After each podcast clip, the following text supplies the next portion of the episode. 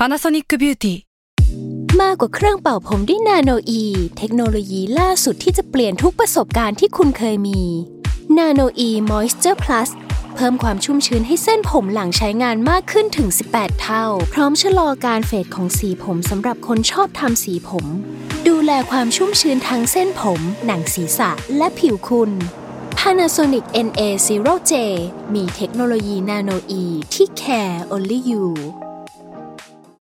When you need mealtime inspiration, it's worth shopping Kroger, where you'll find over 30,000 mouthwatering choices that excite your inner foodie. And no matter what tasty choice you make, you'll enjoy our everyday low prices, plus extra ways to save, like digital coupons worth over $600 each week. You can also save up to $1 off per gallon at the pump with fuel points. More savings and more inspiring flavors make shopping Kroger worth it every time. Kroger, fresh for everyone. Fuel restrictions apply.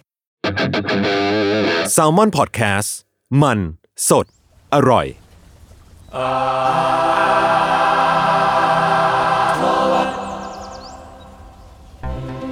ครับสวัสดีครับ ขอต้อนรับเข้าสู่รายการ Art t o w a r d ครับ เรื่องศิลปะน่าสนใจจนเราไม่อยากเก็บไว้คนเดียวครับ รายการที่ไม่เล่าเรื่องศิลปะนะครับในหลากหลายแง่มุมครับผม ตามความเอาแต่ใจของพวกผม 3 คนครับพวกบผมครับจุนจากสมอนพอดแคสต์ครับต้นกล้าสมอลแลบครับ เมงแซลมอนเฮาครับ ครับครับครับเอ้ยครับแต่ว่าวันไอ EP เนี้ยเป็น EP ที่เราอัดติดต่อกันมา 3 วันแล้วตั้งแต่วันศุกร์ศุกร์บอกเลจันยทร์ว่าอังคเราเร่งอยู่ปกติคืออาทิตย์ละครั้งนี่คือมารัวๆเพื่อให้ทุกท่านไม่ได้ขาดหายไปจากเรา ก็เลยงงว่าทำไมมาถึงตากูเร็วจังวะ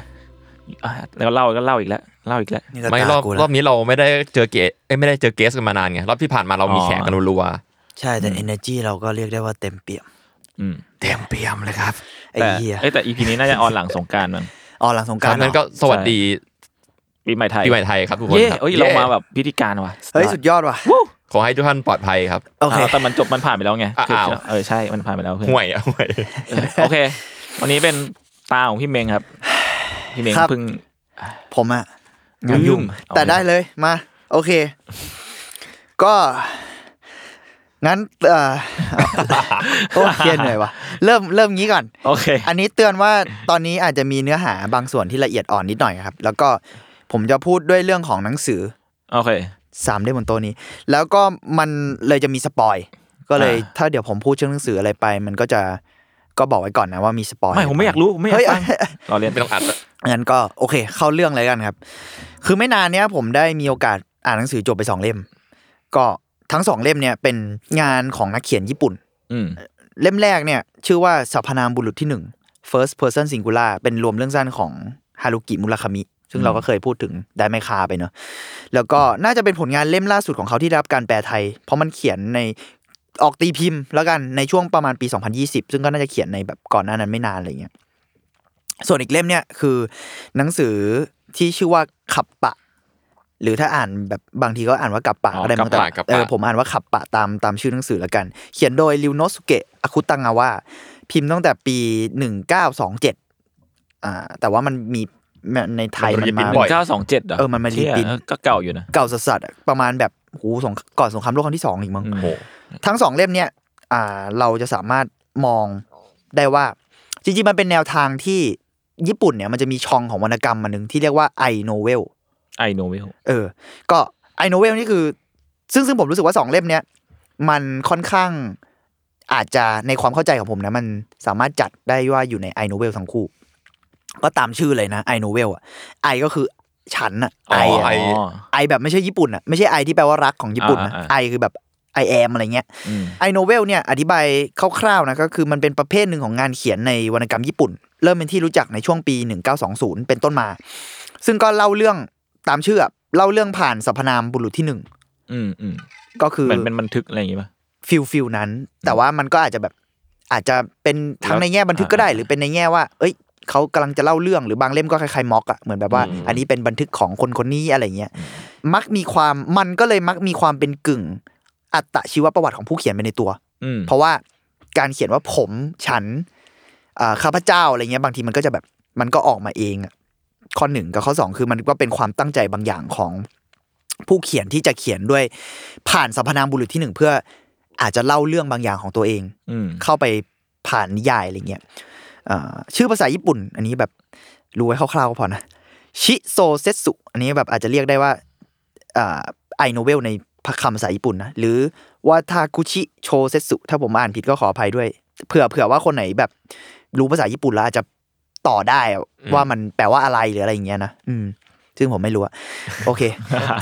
งานเอาง่ายดีนะงานที่ค่อนข้างโด่งดังในสายไอโนเวลเนี่ย และแสดงลักษณะ ของแนวเนี้ยชัดเจนเลยอะก็คือเรื่องสูญสิ้นความเป็นคนอ๋ออ่าพวกคุณก็น่าจะอันนี้น่าจะรู้จักกันสูญสิ้นเลยแต่ว่าทีเดียวแต่ผมไม่เคยอ่านนะซึ่งซึ่งมันก็มีเพิ่งมีทำเป็นการ์ตูนไปโดยจุนจิอิโตะใช่เขียใช่นใช่ใช่แนะแบบนำลองไปอ่านดูครับศูนย์สิ้นจริงๆคอ่ารับสูญสิ้นจริงครับ ไอตัวนิยายเนี่ยแต่งโดยคุณดาไซโอซามุก็เป็นหนึ่งในนักเขียน ตัวแบบเดือดเดือดของญี่ปุ่นเหมือนกันแต่ก็ยุคเก่าแล้วก็ประมาณ 20 เหมือนกันเนี่ยคือคุณดาไซเนี่ยเล่าเรื่องผ่านบันทึก 3 ฉบับ แล้วก็เป็นช่วง 3 วัยของตัวละครตัวเดียว ตัวละครตัวนี้ชื่อว่าโอบะโยโซซึ่งก็ไม่ต้องสงสัยเลยว่าหนังสืออะเรื่องราวในหนังสือของโอบะโยโซะก็คือซ้อนทับกับดาไซโอซามุเลย คือถ้ารู้ประวัติชีวประวัติของดาไซโอซามุอะเหมือนแกแทบจะเขียน สูญสิ้นความเป็นคนจากเรื่องตัวเองอะอืมเกือบทั้งหมดเลยอะไรเงี้ยแต่มันก็จะมีบางส่วนรายละเอียดเสริมแต่งปลีกย่อยมาใด ๆ ก็แบบเสริมแต่งไรู้เลยอืมแล้วก็ด้วยน้ำเสียงอะไรอย่างนี้มันจะไม่ใช่แค่แบบเล่าเรื่องอย่างเดียว มันมีความแบบเสียดสีจิกกัดอะไรบางอย่างอะอืม แต่ในเรื่องนี้คือหดหู่มาก จมดิ่ง แต่ก็อย่างที่บอกแหละ นอกไอความเสียดสีเนี่ยมันมันเป็นการวิพากษ์วิจารณ์ตัวเองอะบางอย่างอะคิดกับตัวเองหรือกระทั่งแบบด่าตัวเองในบางครั้งแต่มันไม่ใช่แค่ด่าเฉยๆมันแบบเสียดสีอะ แต่มันมันและไอ้วิธีการเหล่านี้ดาไซใช้วิธีการเหล่านี้ขุดเข้าไปแก่นตัวเองมาก ๆ อะไรประมาณนั้น แต่อย่างที่บอกนะเนอะมันก็ยังมีความพอมันมีความเสียดสี มันก็จะมีอารมณ์ขันร้ายๆอะกับสะท้อนภาพบางอย่างของช่วงเวลาของเขา เพราะว่าช่วงเวลาที่เขาเขียนหรือว่าอยู่ตอนนั้นมันคือ สงครามโลกครั้งที่สองอะก่อนสงครามโลกครั้งที่สองจน หลังสงครามโลกครั้งที่สองคือแม่งผ่านช่วงเวลาที่แบบโหดร้ายเดือดดาลของประวัติศาสตร์มาก ๆ เหมือนกัน แล้วก็กับตัวเขาเองด้วยกับประเทศด้วยอะไรประมาณเนี้ยโอเค นั่นอันนั้นก็เผื่อใครรู้จักแบบอ่าศูนย์สิ้นความเป็นคนก็อาจจะพอเข้าใจภาพของไอโนเวลชัดเนาะโอเค กลับมาหนังสือเล่มแรกที่เมื่อกี้ผมพูดถึงเนาะก็คือชื่อเป็นรวมเรื่องสั้นที่ชื่อว่าสรรพนามบุรุษที่หนึ่งของมูราคามิก็แม่งยิ่งบอกเลยว่าแม่งเป็น I novel อ๋อชัดเออเจว่ะน อืมซึ่งมูราคามิอะมีปกหลังเนี่ยมี quote คำพูดของมูราคามิ ซึ่งพูดเลยว่า งานรวมเล่มอันเนี้ยคือเขาตั้งใจเขียน ในการเล่นกับความเป็น I novel อ่าเขาบอกว่าเออ I novel เนี่ยมันมีความซื่อตรงในการเปิดเผยเรื่องราวชีวิตของผู้เขียน จนบางทีมันก็คือการสารภาพบาปชนิดหนึ่งอืมซึ่งมูราคามิบอกว่าผมไม่เห็นด้วยกับแนวคิดนั้น ผมต้องการสร้างสรรพนามบุรุษที่หนึ่งในแบบของตัวเองอืมก็ผมว่า โดยส่วนตัวผมก็เพลินๆกับ เล่มนี้อะนะแต่ว่าโดยรวมอาจจะไม่ได้ประทับใจมาก แค่ว่าแบบมันผมชอบมูราคามิอยู่แล้ว แล้วมันก็มีความอ่านเพลินๆแล้วก็มีกลิ่นอายของเขาชัดเจน แต่ที่ผมประทับใจ มีแค่สองเรื่องสุดท้ายที่ประทับใจแบบค่อนข้างเซอร์ไพรส์เลย โดยเฉพาะเรื่องสุดท้ายอะไรเงี้ยแต่โดยรวมเล่มมันก็ยังแบบประมาณนึงโอเคเพลินๆอะอะแต่ว่าเรื่องสุดท้ายเนี่ย ที่ผมเซอร์ไพรส์เนี่ย เพราะว่าผมรู้สึกว่าไอการ ใช้คำว่าสรรพนามบุรุษที่หนึ่งกับชื่อเล่ม แล้วก็กับการไล่เรียงเรื่อง กระทั่งว่าเอาเรื่องนี้ไปเรื่องสุดท้ายอะมันเป็นรวมเรื่องสั้นนะเพราะฉะนั้นมันจะไม่ต่อกัน แต่การจัดลำดับมันดูมีไอเดียอะไรบางอย่างอยู่เบื้องหลังเยอะกับกับมูลคามิ ผมเลยรู้สึกว่ามันคล้ายกับว่าเขาใช้ เขากำลังวิพากษ์วิจารณ์บางอย่างของตัวเองเหมือนกัน หรืออาจจะไปไกลถึงขั้นเสียดสี แต่ก็มันอาจจะเป็นการตีความเกินเลยของผมก็ได้นะ อันนี้ก็แบบบอกไว้ก่อนเฉยๆโอเค อันนี้มีสปอยแล้วนะผมจะเล่าเรื่อง สุดท้ายคร่าวๆประมาณนึงอืมเรื่องสุดท้ายในเล่มอ่าในในรวมเรื่องสั้นเล่มนี้ ตัวเรื่องสั้นเนี่ยก็คือเล่าผ่านมุมมองของชายวัยกลางคนคนหนึ่งก็ตามแบบฉบับมุลคามิอะเป็นแบบชายวัยกลางคนขี้เหงาคนหนึงเออคือผู้ชายคนเนี้ย ตัวข้าพเจ้าตัวผมในเรื่องเนี่ย เป็นผู้ชอบใส่สูตรผูกไทยในบางโอกาสที่ไม่ได้มีความจำเป็นพิเศษอะไรคือเหมือนกูชอบมีเสื้อสูทไว้ในตู้อะไรเงี้ยก็รู้สึกว่ามันบางทีปล่อยทิ้งไว้มันแบบ ว่างๆอะอยากเอามันมาตากลมตากอากาศอะไรบ้างเอามาใช้บ้าง ก็ก็วันหนึ่งเขาก็ทำตามปกติก็นานๆทีก็เอาสูตรมา แล้วก็ผูกไทย แล้วก็ใส่ไปเดินเล่นในเมือง แล้วก็ต่อด้วยไปนั่งบาร์แล้วก็จิบค็อกเทลอ่านหนังสือจิบค็อกเทลแบบมูลคามิอะนึกออกไหมเงาเงาเงาเงาๆแล้วอยู่ดีๆก็มีผู้หญิงคนหนึงมาทักก็แบบมูลคามิถามว่าคิดว่าทำแบบนี้แล้วดูเท่เหรออ้าวอ้าวอ้าวเข้าใจป่ะผมเลยแบบเฮ้ยเฮ้ยน่าสนใจว่ะคือเข้ามาเพื่อแบบ โจมตีผู้ชายคนเนี้ยคือในเรื่องอื่นๆของมูลคามิมันก็มีตัวละครแบบเนี้ยนะไอภาพจำที่เราติดกันจริง ๆ ผมก็ผมดีเฟนต์ให้นิดนึงแล้วกันเพราะผมก็เป็นแฟนหนังสือมันประมาณนึงอะภาพจำที่เราติดกันบางทีมันมี detail บางอย่างที่เขาเล่นกับ ตัวเองเยอะอยู่แล้วอืมอืมและมีการ critic อะวิพากษ์วิจารณ์ตัวเอง หรือวิพากษ์วิจารณ์อะไรบางอย่าง แล้วจริง ๆ งานมูราคามิช่วงแรกๆอะเล่มแรก ๆ เลยอะแม่งการเมืองมากๆนะ ถ้าเกิดว่ากลับไปไม่ใช่ว่าแบบอิกนอ a แลนหรืออะไรเงี้ยถ้ากลับไปดูจริงๆอะแม่งมีเรื่องการเมืองทฤษฎีสมคบคิดทางการเมืองอะไรเยอะมาก ๆเลย อันนี้พูดถึงชิ้นแรกๆอะเนอะอืมโอเค กลับมาที่เรื่องเนอะแต่ไอการแบบเขาเรียกอะไรนะการ offend แบบเนี้ยการแบบเข้ามาคุกคามโจมตัวละครแบบเนี้ยเออจู่โจมใช้คำว่าจู่โจมแล้วกันตัวละครแบบเนี้ยมัน ผมไม่ค่อยเจอ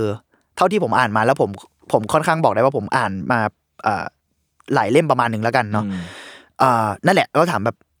โดยรวมคือประมาณว่ามึงคิดว่ามึงดูเท่มากเหรอแบบ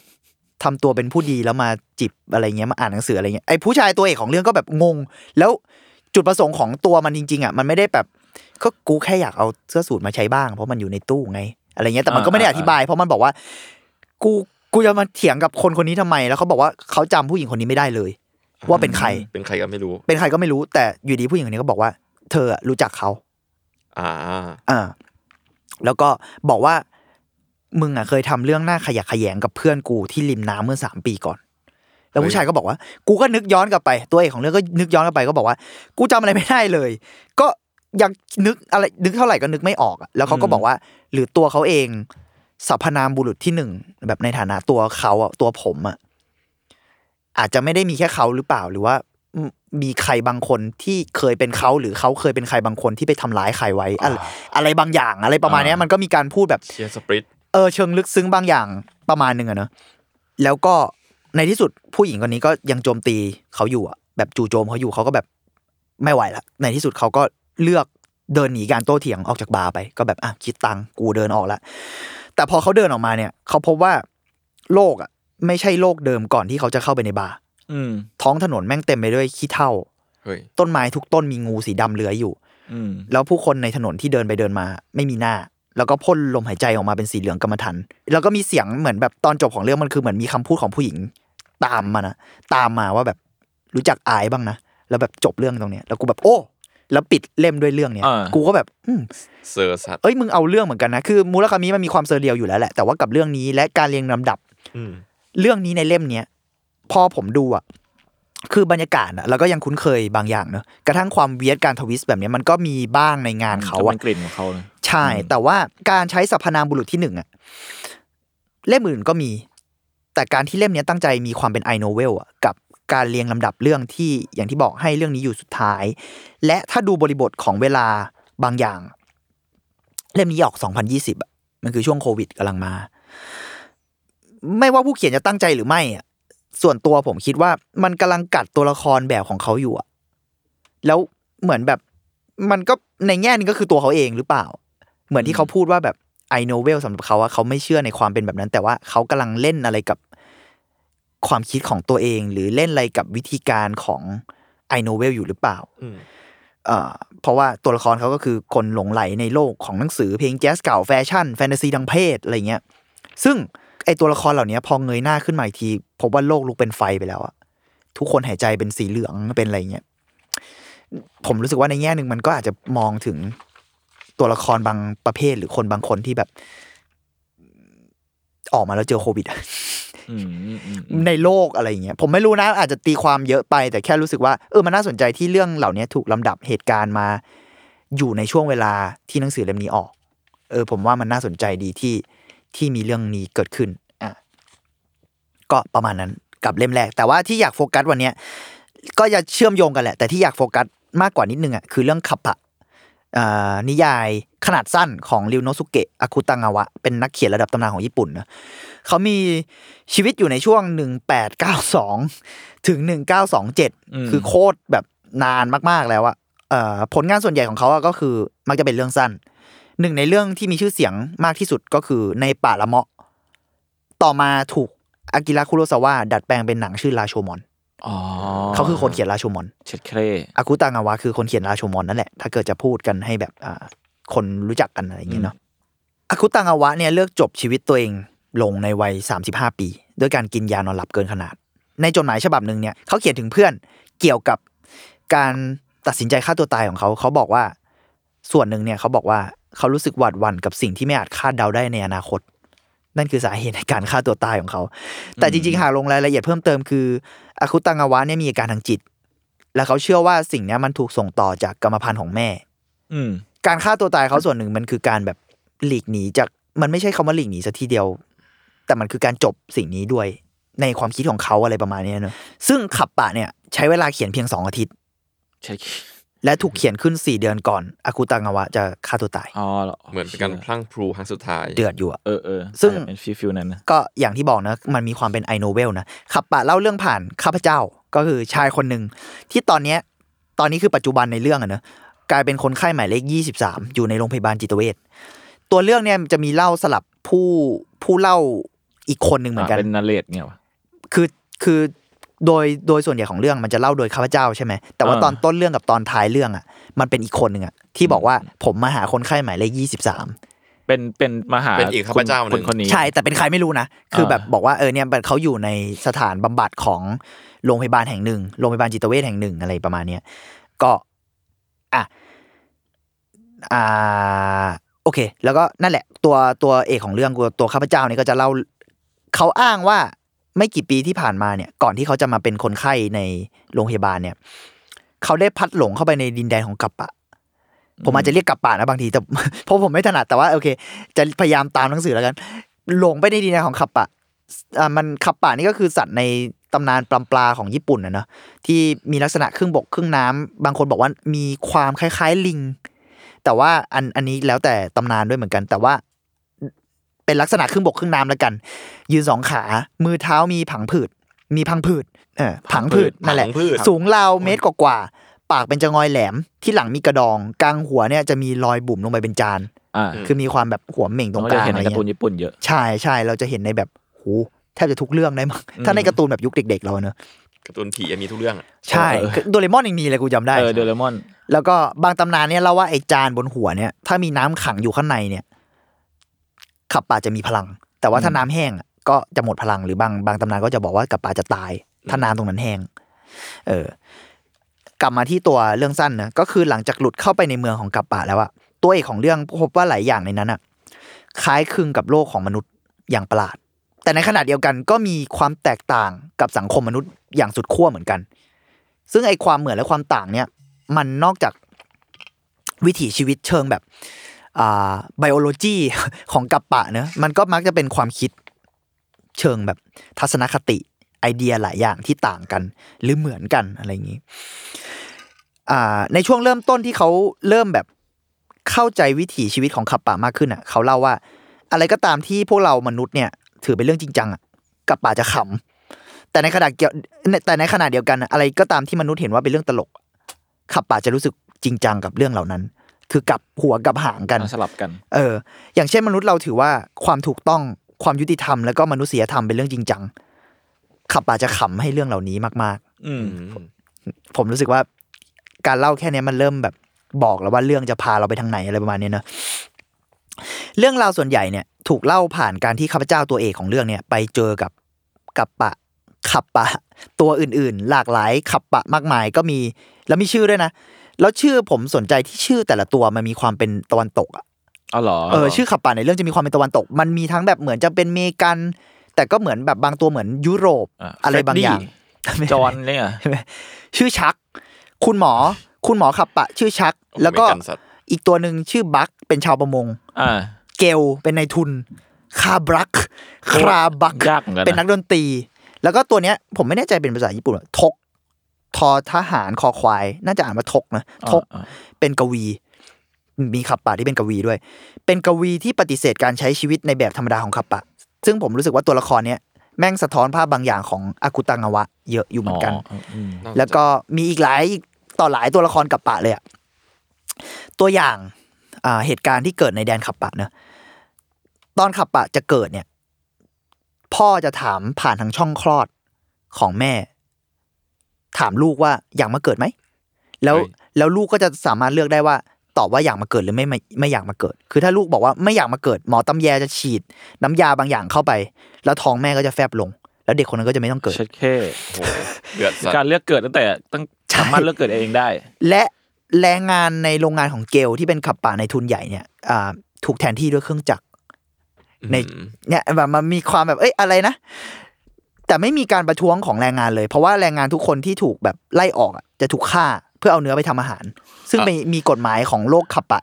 โซรองรับ dark สัสราคาเนื้อจะแบบอ่าไม่เออแล้วมันมีคำพูดที่ผมชอบมากช่วงนี้ราคาเนื้อถูกลงเพราะว่ามีการ lay off พนักงานไปหกหมื่นตัว ผมแบบ what แล้วราคาเนื้อในตลาดของเมืองนั้นก็จะถูกลง เพราะว่าเนื้อมันถูกเฟอร์ฆ่าไปทำเป็นอาหารอ้าย dark ก็คือคัปปะกินคัปปะกันเอง ใช่ ซึ่งเขาบอกว่าก็ปกตินี่ท กกวีเนี่ย กวีคัปปะเนี่ย ในท้ายเรื่องอะฆ่าตัวตายอ่าแล้วก็กลับมาปรากฏตัวผ่านคนทรงคัปปะมีคนทรง ผ่านคนทรงของคัปปะ เพื่อถามว่าหลังจากที่เขาตายไปแล้วอะเขามีชื่อเสียงแค่ไหน เช็ดเข้คือเรื่องมันแบบโอ้โห dark แบบ dark แล้วตลกร้ายอะคือเรารู้สึกว่าอ่าอาคุตังาวะเขียนมันไม่ใช่แค่ว่าแบบมืดมนจมดิ่งแบบอ่าอะผมมันยังแบบรู้สึกว่าศูนย์สิ้นความเป็นคนมันจมดิ่งเนาะอืมอืมแต่มันก็ลงไปมีความเลยตลกร้ายนะแต่เรื่องนี้คือมันแบบตลกมัร้ายชัดเจนปะมันเล่นแบบ ขู่มันเล่นแบบไม่เอาเฮียอะไรแล้วอะเล่นซะจนแบบกูแบบมึงเล่นกับชีวิตตัวเองอะอ่าหรือเล่นกับชีวิต โดยรวมของสังคมหรือเปล่าหรืออะไรอย่างเงี้ยแต่มันขยี้จนยู่ เออมันสุดอะมันขยี้จนแบบยู่จริง ๆ อะ อืม แล้วอาคุตังอาวะเนี่ยก็ใช้ความแตกต่างสุดโต่งของสังคมกับปะเนี่ย กับความเหมือนกันของสังคมมนุษย์อย่างที่เมื่อกี้ผมบอกไปอะเนอะมันเสียดสีเพื่อเสียดสีแล้วก็สะท้อนรวมถึงตั้งคำถามกับชีวิตทั้งในระถ้าสำหรับผมมันคือทั้งในระดับปัจเจก กับระดับสังคมอะอืมเออว่าแบบ เอ๊ะเออทำไมเขาเลือกเกิดได้วะแล้วการนำคนมาอยู่บนโลกมันยังไงอะไรเงี้ยมันมันต้องถกเถียงกันเยอะอะนะแต่ว่า เออ การที่งานนี้ที่แม่งออกก่อนสงครามโลกครั้งที่สองอะ พูดเรื่องเหล่านี้นี่คือตอนนี้เรามีเรื่องทำแท้งเสรีหรือมีอะไร อันนี้พูดกันแบบโยนโยนประเด็นคร่าวๆเข้าไปเนอะไอสิ่งเนี้ยแม่งมีตั้งแต่แบบอืมจะเป็นร้อยปีที่แล้วอะร้อยปีละมึงแล้วอากุตังอาวะ ไม่ได้แค่ว่า สนับสนุนบางสิ่งอะแต่มันคือตั้งคำถามอะแล้วบอกว่ายังไงมึงคิดยังไงวะเพราะในในเรื่องมันมีกระทั่งพูดเรื่องสถาบันครอบครัวบางอย่างเนี่ยอยากบอกว่าผมยกตัวอย่างเรื่องเกิดใช่ไหมเลยอยากพูดต่อนิดนึงมันมีบอกว่าเหมือนมีขับป่าบางตัวบอกว่า เอ้าทำไมมึงถึงแบบโยนภาทำไมมนุษย์ถึงโยนภาระให้ลูกว่าแบบต้องรับผิดชอบนู่นนี่อะลูกไม่ได้เรื่องมาเกิดนะอืมพ่อแม่ทำไมทำไมกูต้องทำอะไร มันมีเรื่องแบบตั้งคำถามสถาบันครอบครัวเหมือนกัน แต่ในขณะเดียวกันขับปะก็มีสถาบันครอบครัวของเขาแล้วมีกฎบางอย่าง ต้องไปแต่งงาน แล้วตัวเมียจะเป็นคนเลือกอะไรอย่างเงี้ยถ้าถ้าถ้าถ้าดูกับสังคมญี่ปุ่นสมัยนั้นนะมันก็น่าสนใจที่มันกลับด้านบางอย่าง และเหมือนกันบางอย่างที่ผมบอก ซึ่งตัวทกกวีในเรื่องเนี่ยที่เป็นขับปะเนี่ยก็บอกว่าไม่ใช้ชีวิตตามสถาบันครอบครัวของกัปปะเหมือนกัน อืม เออ ก็น่าสนใจ ไอโนเวลของอาคุตังอาวะเนี่ย จึงไม่ใช่แค่การสารภาพบาป หรือเจาะเข้าไปในเรื่องของตัวเองเพียงอย่างเดียวแต่มันกับวิพากษ์วิจารณ์แล้วก็เล่นแร่แปรธาตุสำหรับผมอะมันคือคำว่าเล่นแร่แปรธาตุกับเรื่องราวส่วนตัว ไปจนถึงความคิดบางอย่างของเขาเอง คือเขาไม่ได้กระทั่งสนับสนุนความคิดที่เรียกว่าต่อต้านสังคมหรืออะไรอย่างเดียว มันคือการเอาความคิดเหล่านั้น หรือความคิดของสังคม ทุกอย่างเนี่ยมาพลิกอะและดูมันหลาย ๆ ด้านหลาย ๆ มุมอะแล้วก็ตั้งคำถามว่ามันเป็นยังไงมันเกิดอะไรขึ้นด้วยด้วยงานชิ้นนี้เนอะ ส่วนตัวผมเลยรู้สึกว่าสิ่งนี้มันก็ต่างกับศูนย์สิ้นความเป็นคนของดาไซหน่อยอย่างที่บอกไปแต่ผมไม่ได้บอกว่าอันไหนดีกว่านะ แต่ส่วนตัวผมก็ชอบขับปะมากกว่าประมาณนึงแหละ แต่ขับปะเอ้ยแต่ว่าอย่างศูนย์สิ้นความเป็นคนอะมันก็จะใช้วิธีแบบตรงไปตรงมากว่า แล้วก็ขุดไปในตัวละครตัวเดียวมากกว่า แต่ขับปะมันจะใช้หลายตัวละครอะทั้งที่มันเป็นไอโนเวลนะแต่มันใช้หลายตัวละครเพื่อสร้าง โลกโลกมันบางอย่างขึ้นมาอือืมเออแต่เล่าเรื่องผ่านผ่านตัวคนคนเดียวเออเหมือนกัน เออเอ่อแต่ทั้งผลงานของอากุตังาวะกับดาไซอะทั้งที่มันเป็น I-novel เนอะแต่มันก็มีการสะท้อนสังคม ซึ่งจริงๆแล้ว I-novel in general อะคือแบบโดยทั่วไปมันก็มีการสะท้อนสังคมไปในตัวอยู่แล้วทั้งๆที่มันเล่าเรื่องจากตัว personal มากๆ person al มากอืมๆใช่ ผมสนใจเรื่องนี้ มันก็เลย เดี๋ยวเดี๋ยวเราจะ discuss กันต่อไปนะแต่ว่าอะเอาเป็นว่าตัดสินใจมันมันตัดสินไม่ได้หรอกว่า อันไหนดีกว่ากันอะนะมันเป็นคนละวิธี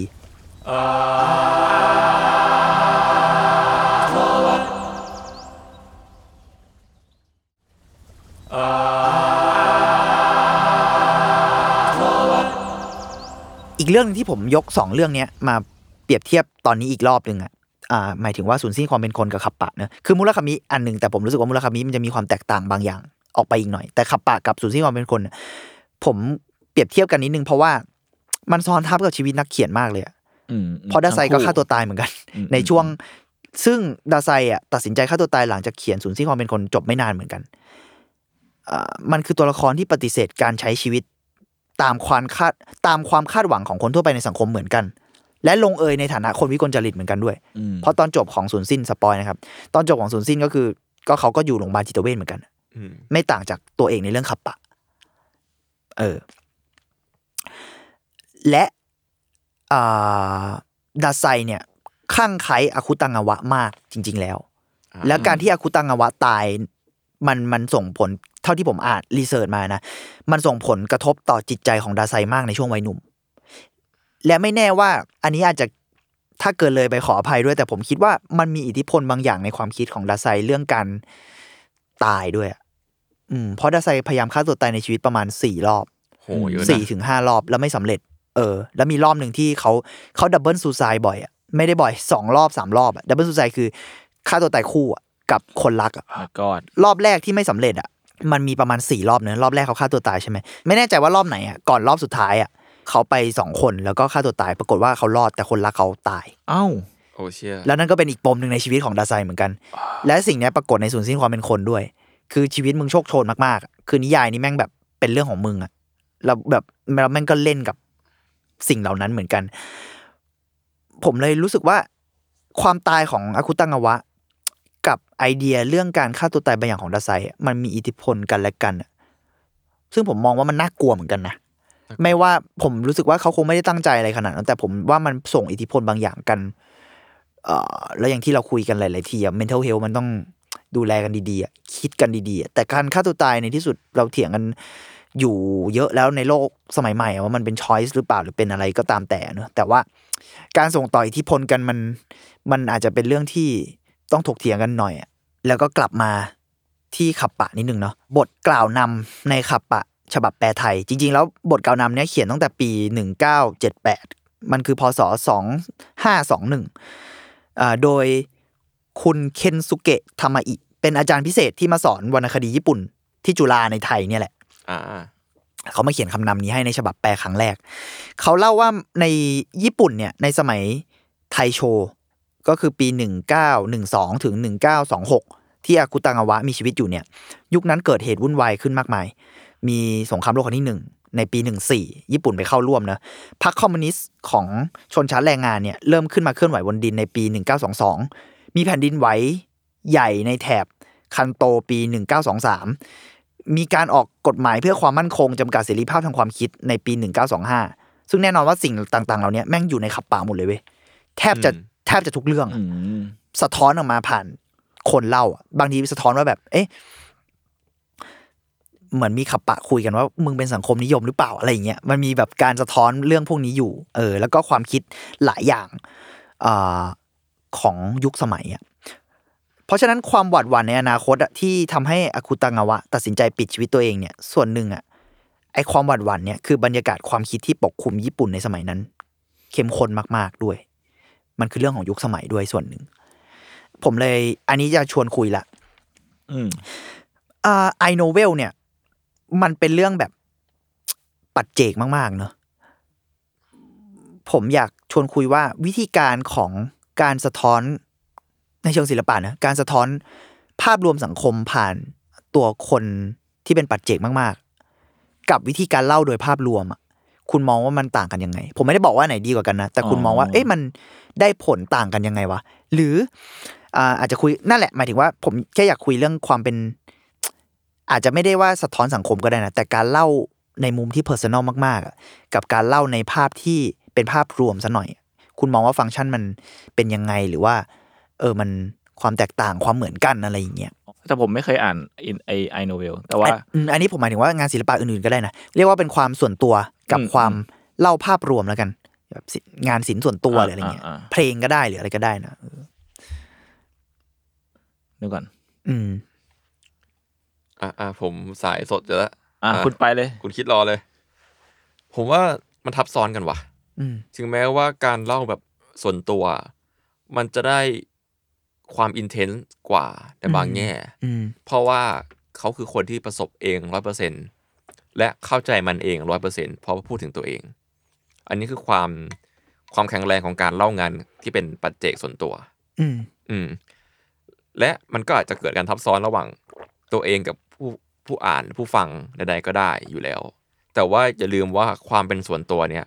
ส่วนตัวเนี้ยได้รับเอฟเฟกต์จากส่วนรวมแค่ไหนอืมอืมการที่เราเป็นจุดเล็กๆหนึ่งเล่าถึงจุดของตัวเอง แต่อย่าลืมว่าบางทีเราอยู่ในสังคม แล้วแบบตัวเราอะมันได้รับเอฟเฟกต์แบบไหนมาจากสังคมอะมเอาจริงการเล่าเรื่องตัวเองอะมันอาจจะสะท้อนถึงสังคมก็ได้อยู่แล้ว เพราะสังคมมัน shape เราอยู่แล้วด้วยซ้ำไม่ว่าจะตั้งใจหรือไม่ตั้งใจใช่ อันนี้คือความเห็นผมนะอืมอืมแต่ว่า พอกลับกัน ถ้าเกิดคุณมาเล่าเรื่องส่วนรวมโดยที่ไม่ได้พูดถึงเรื่องตัวเองเลย มันผมว่ามันความกลางมันเยอะขึ้นอ๋ออ่าเออเอออ่าเมื่อกี้ผมน่าก็สนคิดใจคิดเรื่องนี้เหมือนกันเออเพราะว่าแบบมันไม่ได้เอาตัวเองไปลงไปตรงนั้นอะ อืมอืมความ ความมันเป็นเอาตัวเองไปลงอะ ความแบบความเห็นส่วนบุคคลอะ อืม อาจจะไม่เข้มข้นเท่าหรือเปล่าอืมมคืออาจจะเข้มข้นก็ได้นะอาจจะจัดเต็มเต็มตีนเลยก็ได้แต่ว่า พอมันไม่ได้เอาตัวเองไปที่ตั้งอะมันจะต่างกันเพราะอย่าลืมว่าอืเพราะมันมันมันก็มองเลนผ่านเลนของคนคนหนึ่งแหละเออมันมันมันคนละเลนเว้ยถึงแม้ว่าเออทั้งหมดอะมันก็อยู่เป็นคนคนเดียวทำแต่ว่าอาจจะมีใช่มีระยะมากกว่าอะไรอย่างนี้เออใช่ไหมคือเรียกว่าไงดี เรื่องทั้งหมดอะไม่ว่าจะเป็นปัจปัจเจกตัวเองหรือว่าเรื่องพวดวนรวมอะมันอยู่ในระนาบเดียวกันอืมฮึมันอยู่ในสังคมอยู่ในพื้นที่เดียวกันนั่นแหละอืมอืมแค่ว่าเลนนั้นอะ มันจะเป็นแบบถ่ายเลนวายหรือว่าถ่าย ถ่ายหน้าชัดหลังเบอร์วะอ๋อเออเออภาพนี้น่าสนใจดีนะ ดูชัดดี อะไรอย่างนั้นอืมอืมเอ้ยคิดไม่เหมือนทีเคเลย รู้สึกว่า พอมันเป็นมุมมองของตัวบุคคลอะไรเงี้ยมันจะมีความเข้าข้างตัวเองหรือเปล่าในในแง่หนึ่งเลยหมายถึงว่าเพราะเขามองผ่านแค่มุมของเขาอะไรเงี้ยหรือว่าความจับจดก็ได้นะเออมันจับจดอยู่แค่สิ่งที่เขาสนใจสนใจอย่างเดียวอะไรเงี้ยเออเแต่พอมันเป็นเล่าแบบในแง่รวมแล้วเราเห็นเราพูดในแง่ของแบบอะเราพูดถึงตัวละครหนึ่งสองสามสี่ห้าอะไรเงี้ย เราก็จะเห็นทุกคนทุกทุกตัวในในเลนที่เป็นตรงกลางของคนที่อยากจะเล่าเลยอืมแต่พอแม่งเป็นมุมเลนของคนที่หนึ่งอย่างเดียวแล้วอะเขาอาจจะชอบคนที่สองมากกว่า แต่เขาเกลียดคนที่สามก็ได้ แล้วเขาจะเล่ามุมอย่างนั้นอืมไปทั้งเรื่องอะไรเงี้ยหรือเปล่าอืมเอออืมอืมแต่ว่าส่วนตัวผมอะผมชอบเวลาอ่าน ไม่ว่าจะเป็นนิยาย หรือว่าเป็นการ์ตูนก็ตาม แต่คือ มันก็มีบางมังงะหลายๆเรื่องเว้ยที่แบบตั้งต้นด้วยการพูดถึงตัวเองอะอืมฮึการ์ตูนญี่ปุ่นนี่บ่อยมากที่ว่า ผมชื่อตึ๊ดตัวเด็กตึ๊ดเอ้ยมาตัวเอกจากตัวอะไรเงี้ยอะไรเออที่แบบเงี้ยที่ตัวเอกคุยกับเราอะแม่งจะมีความจับจดสูงจริง ๆ อะอืมแล้วแบบบางครั้งมาดูจริงอย่างไม่น่าเชื่อแม้เรื่องมันจะเซอร์เรียลแค่ไหนอะอืมอ๋ออ๋ออ๋ออ๋ออ๋ออ่าเออเออน่าพอสมันนใจเกิดอีเวนต์อย่างนั้นขึ้นงั้นมุมมองมันก็คืออะแต่ในที่สุดมันก็ถูกเล่าผ่านคนทำอะเนอะเออแต่มุมมองอืมอาจจะต่างอาจจะกันต่างกัน ในแง่ระยะห่างปะระยะห่างประมาณนั้นแล้วมัก็นคคือวามระระยะห่างของความใส่ใจ ความใส่ใจความใส่ใจนี่นี่คือยังไงหมายถึงแบบ การคือถ้าเกิดคุณเล่าเรื่องหนังเรื่องหนึงอะคุณต้องเลี้ยงดูคาแรคเตอร์หนึ่งกี่ตัวอ๋ออ๋ออันนี้คือแบบมึงอาจจะไม่ต้องเล่าคนที่ห้าก็ได้ เพราะว่ามึงไปจับจดอกูยู่คนที่ใส่ใจหงคนเดียวพออะไรอย่างงี้ป่ะเออมันใช่เหนื่อย อะอะอะอะก็น่าสนใจเข้าใจฟิลนะนะเออเออเออเออเอออะเมื่อกี้พูดกันเลยเลยสนใจอีกเรื่องที่อยากคุยด้วยเหมือนกันคือ เมื่อกี้พวกมึงพูดพอดีเลยว่าอ่า ศิลปินมันอาจจะแบบจมอยู่กับตัวเดียวหรือเปล่าหรือว่าอ่า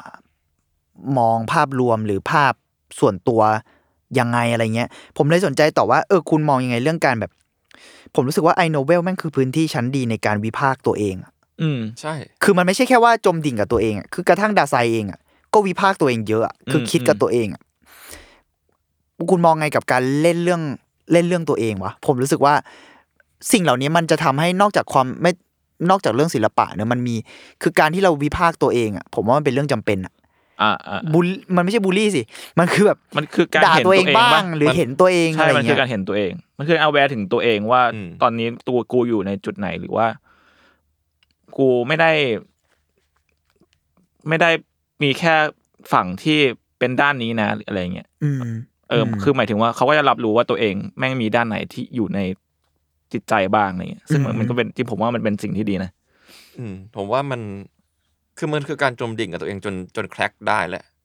มคือเมื่อเมื่อเราอยู่กับตัวเองเยอะๆคืออย่างทุกวันเนี้ยเราอยู่กับตัวเองอยู่แล้วเราเป็นตัวเราเองใช่ไหมแต่ว่า เราใช้ชีวิตกับสังคมโลกอะกับการทำงานกับอะไรเงี้ย มันจะเป็นตัวเราและจุดๆๆอะเช่นต้นกล้าแรงงานของต้นกล้าอืมต้นกล้าและเพื่อนๆต้นกล้าและอื่นอืมๆแต่ว่าพอมันแบบไออะตัวฉันนะมันได้กลับมาวิเคราะห์อะไรหลาย ๆ อย่าง และสุดท้ายเราอาจจะ แพลกหรือว่าเสียดสีตัวเองหรือ มองข้ามตัวเองไม่รู้สิ แต่คุณมองไหมว่าการที่จะสมมุติว่าการแบบ balance การเล่นกับตัวเองมันทำให้เสียพลังไปหรือเปล่า ในในงานศิลปะ คุณคุณคุณคิดเรื่องนี้ไหมอย่างเช่นสมมุติว่าเรา balance สองเรื่องเนาะสมมุติว่าเราเชื่อเรื่องนี้มาก แต่เราอยากเล่นกับตัวเองด้วยแล้วเราอยากคิดต่อจากนั้นว่า เฮ้ยไอ้เหี้ย ไอ้สิ่งที่กูเชื่ออาจจะผิดก็ได้นะมีอย่างเงี้ยแต่มันจะทำให้สมมุติว่ามันจะต่างกันไหมถ้าสมมุติเรา เอ้ย สิ่งนี้เราเชื่อแล้วเราไปกับสิ่งนั้นเลยอะคุณมองไหมว่า พลังของงานมันอาจจะไม่เท่ากันหรือเปล่า หรือว่าเสียไปหรือเปล่าอะไรเงี้ยอ๋อถ้าเกิดว่าวิพากษ์ตัวเองเยอะไปอะไรอย่างเงี้ยใช่ อันนี้อันนี้แค่สนใจนะ ซึ่งอ๋อผมมาสนับสนุนการวิพากษ์ตัวเองอยู่แล้ว แต่ผมแค่ อยากอยากลองมองแง่มุมนี้ด้วยอ๋อเอ่าของผมมันคือโอกาสไปหมายความว่ามันมีโอกาสที่จะสูญเสียศรัทธาในบางอย่างเมื่อเราวิเคราะห์ตัวเองลงไปเยอะอืมน่าสนใจนะๆแบบผมเคยเชื่อในสิ่งนี้มากๆ แต่ว่าพอมานั่งวิเคราะห์ตัวเองมานั่งเสียดสีตัวเองเข้าเรื่อยๆอะศรัทธาที่มีกับสิ่งนั้นอะถ้าไม่ชัดไปเลยอะก็อาจจะลดลงก็ได้อืมฮึอะไรอย่างนั้นมาอืมฮึอืมอืมอืมอืมมันแค่มันแค่เป็นการเพิ่มเพิ่มโอกาสอะจากปกติเราแบบเลิฟสิ่งนี้มากมาโดยตลอดอะแล้วเราจะเป็นอย่างนั้นต่อไป แต่เมื่อเรามานั่งเสียดสีตัวเองวิเคราะห์ตัวเองอะมุมมองเราอาจจะเปลี่ยนไปหรือ intense ขึ้น ก็ได้ อืมอืมอืมน่าจะเป็น feel feel นั้น แต่ผมจะผมรู้สึกว่ามันอาจจะไม่ต้อง balance อะไรขนาดนั้นก็ได้มั้งเออ ถ้ารู้สึกว่ากูแม่งมีมุมเหี้ยเหี้ยๆเยอะว่ะแล้วอยากจะพูดก็พูดไปเลยอยากเท่าเท่าเท่าที่ตัวศิลปินอยากพูดเลยอืมฮึอืมฮึเออ มันก็คือ choice เนอะในที่สุดอืมใช่ไหมคือ choice อะอืมอืมน่าสนใจดีเออแล้วก็เอออาจจะเป็นการเพิ่ม choice ก็ได้นะอืมเอออืมมอาจไปเจอ choice ที่เราไม่เคยเห็นมาก่อนก็ได้ อืมบางทีแบบสมมติว่ามัน จมดีฟไปเลยแล้วมันก็อาจจะเป็นอีกเวย์หนึ่งที่เราอาจจะไม่เคยทำงานชิ้นนี้มาก่อนก็ได้อ่าอ่าอ่าเออแล้วแล้วพี่เมฆมีความคิดยังไงกับเรื่องนี้บ้างอะผมอย่างที่ผมบอกนะ ผมเชียร์การวิพากษ์ตัวเองอืมซะส่วนใหญ่ แล้วผมรู้สึกว่าการเล่นกับตัวเองแม่งทำให้เราไปข้างหน้าได้อะอืมอืมไม่งั้นเราจะวนอยู่กับที่บางอย่างใช่แต่ผมก็สนใจในมุมของคุณจุนเหมือนกันเอออืมผมผมดีที่ที่มีความเห็นของคุณจุนด้วย เพราะผมมาเห็นคล้ายๆทีเคแหละ แต่ว่าอ่าของคุณจุนที่บอกว่า ก็ถ้ามึงอยากจมก็จมไปก็ได้นี่หว่าแล้วมึงอาจจะแครกแต่ในที่สุดเราก็ต้องเอาแวร์ตัวเองอะนะอ่าใช่ว่าใช่กูกำลังไปทางนี้ สุดๆเลย แต่ก็อืมอย่างที่คุณจุนบอก เอ้ยมึงก็อาจจะเจออีกเวย์หนึงก็ได้อืมตราบใดที่เรายังเอาแวร์ว่าเราเลือกสิ่งนี้นะ ใช่ เออเออผมเอออันนี้ก็ดูเป็นเวย์ที่น่าสนใจใน ผมว่ามันไม่ใช่แค่เรื่องศิลปะเนอะมันเป็นเชิงความคิดบางอย่างด้วยแหละอืมมมคือการวิพากษ์ตัวเองอาจจะมานั่งคิดตอนนี้การวิพากษ์ตัวเองอาจจะไม่ใช่แค่การ balance อ่า ความคิดที่ตรงข้ามกับตัวเองอย่างเดียวก็ได้ อาจจะหมายถึงว่าเราอาจจะเชื่อสิ่งหนึ่งก็ได้ แต่ว่ามึง aware หน่อยนะ ว่าสิ่งที่มึงเชื่อมีผลที่ตามมาอะไรบ้างหรืออะไรเงี้ยโดยที่อาจจะไม่ได้ต้องเอาอะไรมาตีกันอย่างเดียวก็ได้มั้งอันนี้อันนี้เท่าที่ผมฟังคุณนะนะอืมอืมเออน่าสนใจดี แล้วแบบพอผมรู้สึกนะ ถ้าเกิดพูดเรื่องแบบสังคมแล้วนะพอเราอยู่ในโลกที่แบบทุกอย่างมันเร็วมันวุ่นวายไปหมดอะเราจะลืมโฟกัสตัวเองไปในช่วงขณะ แล้วมันจะบ่อยขึ้นเรื่อยๆเว้ยอืม แบบอืมเหมือนผมอย่างเงี้ยจะมาเริ่มคิดถึงเรื่องตัวเองเรื่องเรื่องนี้ก็คือเอาตอนก่อนจะหลับจะนอนตอนแค่แบบนั้นเอว่างเป็นความคิดทุกอย่างไม่งหายหมดแล้วเหลือแค่จะนอน เออ แต่แบบช่วงที่ผ่านมา พอมันวุ่นวายเข้ามากๆอะบางทีก่อนนอนไม่ได้คิดอะไรนอนเลย หรือว่า หรือว่าคิดถึงเรื่องอื่น โดยที่ไม่ได้คิดถึงเรื่องตัวเองด้วยซ้ำเพราะว่าทุกวันนี้มันวุ่นวายมาก แปลกดีเนอะที่เขาพูดกันว่าแบบสังคมโซเชียลอะไรต่าง ๆ มันทำให้เราจมกับตัวเองเยอะ แต่จริง ๆ แล้ว มานั่งแคร็กกันอย่างที่ทีเคพูดอะจริงเหรอวะสมมติเราถ่ายทิกตอกหรือไอเราจีอันเฟนั้นซคือบุ๊เรากเราจมกับคนอื่นนะเรากำลังทุกคนบอกหลายคนบอกว่าเออเนี่ยมึงจมกับตัวเองเพราะอยู่กับตัวนี้เอ๊ะจริงเหรอวะอืมนั่นคือตัวเองจริงหรือเปล่าเออก็น่าสนใจดีที่เอ่อเอ่อไม่รู้อะมานั่งคิดตอนนี้ความเป็นไอโนเวลหรือความอะไรงานอะไรแบบนี้มันอาจจะทำให้เรา คิดถึงตัวเองจริง ๆ เยอะขึ้นก็ได้มั้งอืม แต่เยอะไปก็ไม่ดีนะแต่ว่าแค่ว่า เออการนิ่งกับตัวเองโดยที่แบบ ยิ่งโลกสมัยนี้ที่มันเร็วมากๆ มันอาจจะ อาจจะน่าสนใจ อืมอืมอืมอืมแต่ผมรู้สึกว่าการสร้างงานอะไรอย่างเงี้ยมันดีนะเพราะว่าหมายถึง นอกจากที่ทำให้ตัวศิลปินแม่ง อาจจะมองตัวเองในอีกมุมแล้วอะคนที่อ่านก็จะอาจจะเห็นภาพสะท้อนตัวเองอืมอืมอืมอืมอีกในอีกมุมหนึ่งด้วยด้วยหรือเปล่าอะไรเงี้ยอืมนึกออกไหมอืแล้วผมว่ามันน่าสนใจที่นอกจากในระดับนั้นนะเนอะคนอ่านคนเขียนอะมันสังคมได้ด้วยอะอืมผมเซอร์ไพรส์กับ ไม่เซอร์ไพรส์หรอกจริง ๆ มันก็ พอเข้าใจได้แหละ การวาดภาพสังคมของกัปปะ แต่ผมค่อนข้างแบบตื่นเต้นแล้วกัน ตอนอ่านอืมแบบโห ภาพรวมบางอย่างของมึงมัน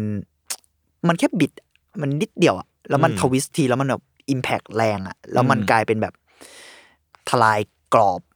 ต่าง ๆ เต็มไปหมดเลยในงานเขียนแบบแค่ไม่กี่หน้าอันนี้เอออะไรจอย่างริงๆเงี้กัยบปะนี่เป็นเล่มแบบผมประทับใจมากที่ว่าแบบเล่มมันไม่หนามากเลยนะบาง แต่มันอัดแน่นอย่างเต็มเปี่ยมอะอินเทนส์แล้วผมเลยแบบ ผมเสียดายการ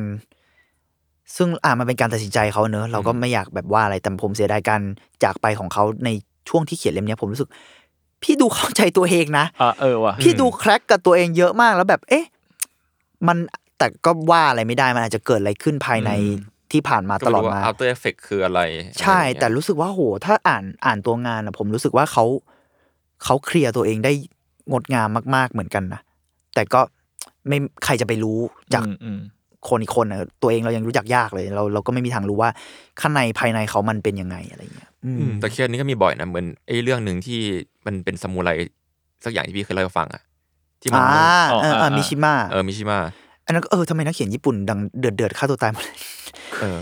แต่แม่งก็นั่นก็เป็นยุคสมัยเหมืยุอคนกัสนมัยด้วยคือไม่เข้าใจเหมือนกันเพราะว่าเอาจริงๆพอมานั่งดูเบสออนยุคสมัยแล้วอะแม่งอยู่ในเรนนั่นเลยอะอืม ไอ้พวกยุคยุคนั้นอะยุคหลังสงครามโลกครั้งที่หนึ่งอะช่วงคาบเกี่ยวใดสงครามเกี่ยวใดๆอะๆเนี่ยเคสมันนี้เยอะมาก มันก็เลยมีสะท้อนภาวะบางอย่างของสังคมเหมือนกันในเนี่ยตอนนั้นอืมเหมือนที่อาจารย์เขียนไว้ในใช่บทกล่าวนำอะเออยังไม่นับช่วงแบบญี่ปุ่นก็จะมีช่วงลอสดีเคด90ช่วงนั้นก็ช่วงเดือดเดือด90เยอะเหมือนกันเดือดเดือดๆอมชิลิเกียวก็เกิดในช่วงนั้นอ๋อใช่ใช่มันก็เออเออผมว่าภาพรวมของการสะท้อนอะไรเล็ก ๆ บางทีมันเห็นภาพรวมใหญ่ได้ น่าสนใจเหมือนกัน แต่ไม่ได้บอกว่าการวาดภาพใหญ่ไปเลย หรือการแบบมองภาพรวมมันจะจะด้อยกว่าอืมอะไรอย่างเงี้ยอืมมันอืมแค่วิธีว่ะใช่ใช่อืมประมาณนี้ครับ ผม เอาจริงก็เป็นการป้ายยาหนังสือสุดดีเพลสที่ทำให้อยากอ่านเหมือนกันอะนะอะพี่เมงให้พี่เมงทวนอีกรอบมีเอ้ยอะไรเอบ้างอใช่โหคุณเก่งมาก ผมว่าจะเครดิตหนังสือลืมเลย มีสามเล่มเลยนะตอนเนี้ยมีมีศูนย์สิ้นความเป็นคนนะครับ ของดาไซโอซามุ ซึ่งพิมพ์โดยสำนักพิมพ์เจลิตนะเจลิตทิเลเจอร์อืมอันนี้ผมก็ ซื้อไว้สักพักแล้วเหมือนกันน่าจะยังหาได้อยู่นะอืมแปลโดยคุณพรพิรุณเออกิจปกสที่มพี่เมเกงตพี่เมงมีคือปกที่แบบเห็นกันบ่อยๆอะใช่ใช่ใช่ที่เป็นคลื่นคลื่นๆแล้วก็อีกอันหนึ่งขับปะของดิวโนสุเกะอาคุตังาวะอันนี้แปลจากภาษาญี่ปุ่นโดยตรงของสำนักพิมพ์เว่นเม่นวรรณกรรมนะครับ แปลโดยกัญญานีศรีตสุวรรณศรีสุวรรณถ้าอ่านชื่อผิดขออภัยครับ แล้วก็โหสามเล่มเลยเฮียอีกเล่มหนึ่งมูลคามิ เล่มเล่มล่าสุดของมูลคามิ อันนี้ของสำนักพิมพ์กำมะหยี่นะมีหลายผู้แปล ก็ชื่อสรรพนามบุรุษที่หนึ่งหน้าปกเป็นลิงกับเปียโน ผมชอบมาก น่ารัก first person singular ครับสามเล่มก็ใครสนใจก็อ่านหนังสือ ผมว่าการอ่านหนังสือมัน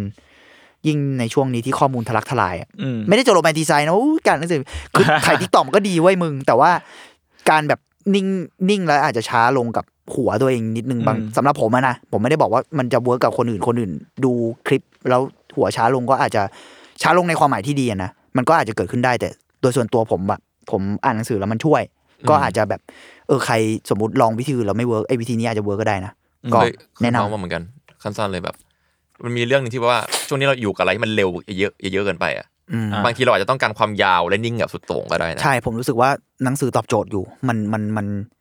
มัน slow down นิดนึงอะอืมอืมก็ในบางแง่ ใครมีหนังสืออะไรก็แนะนำพวกเราได้นะครับ ใช่ครับอ่าเฮียเรากลายเป็นดีครับดีครับเรา ลูกขับลีแล้ดวรีบเนี่ยไอ้ลีดเดอรี่ลีดเดอรี่โอ้ยผมฟังลีดเดอรี่ผมชอบผมชอบ leadery ลีมากดเดอครับรี่นะผมชอบไม่ดีเลยครับครับครับโอเคอาทวดอีพีนี้ก็ประมาณนี้ครับผม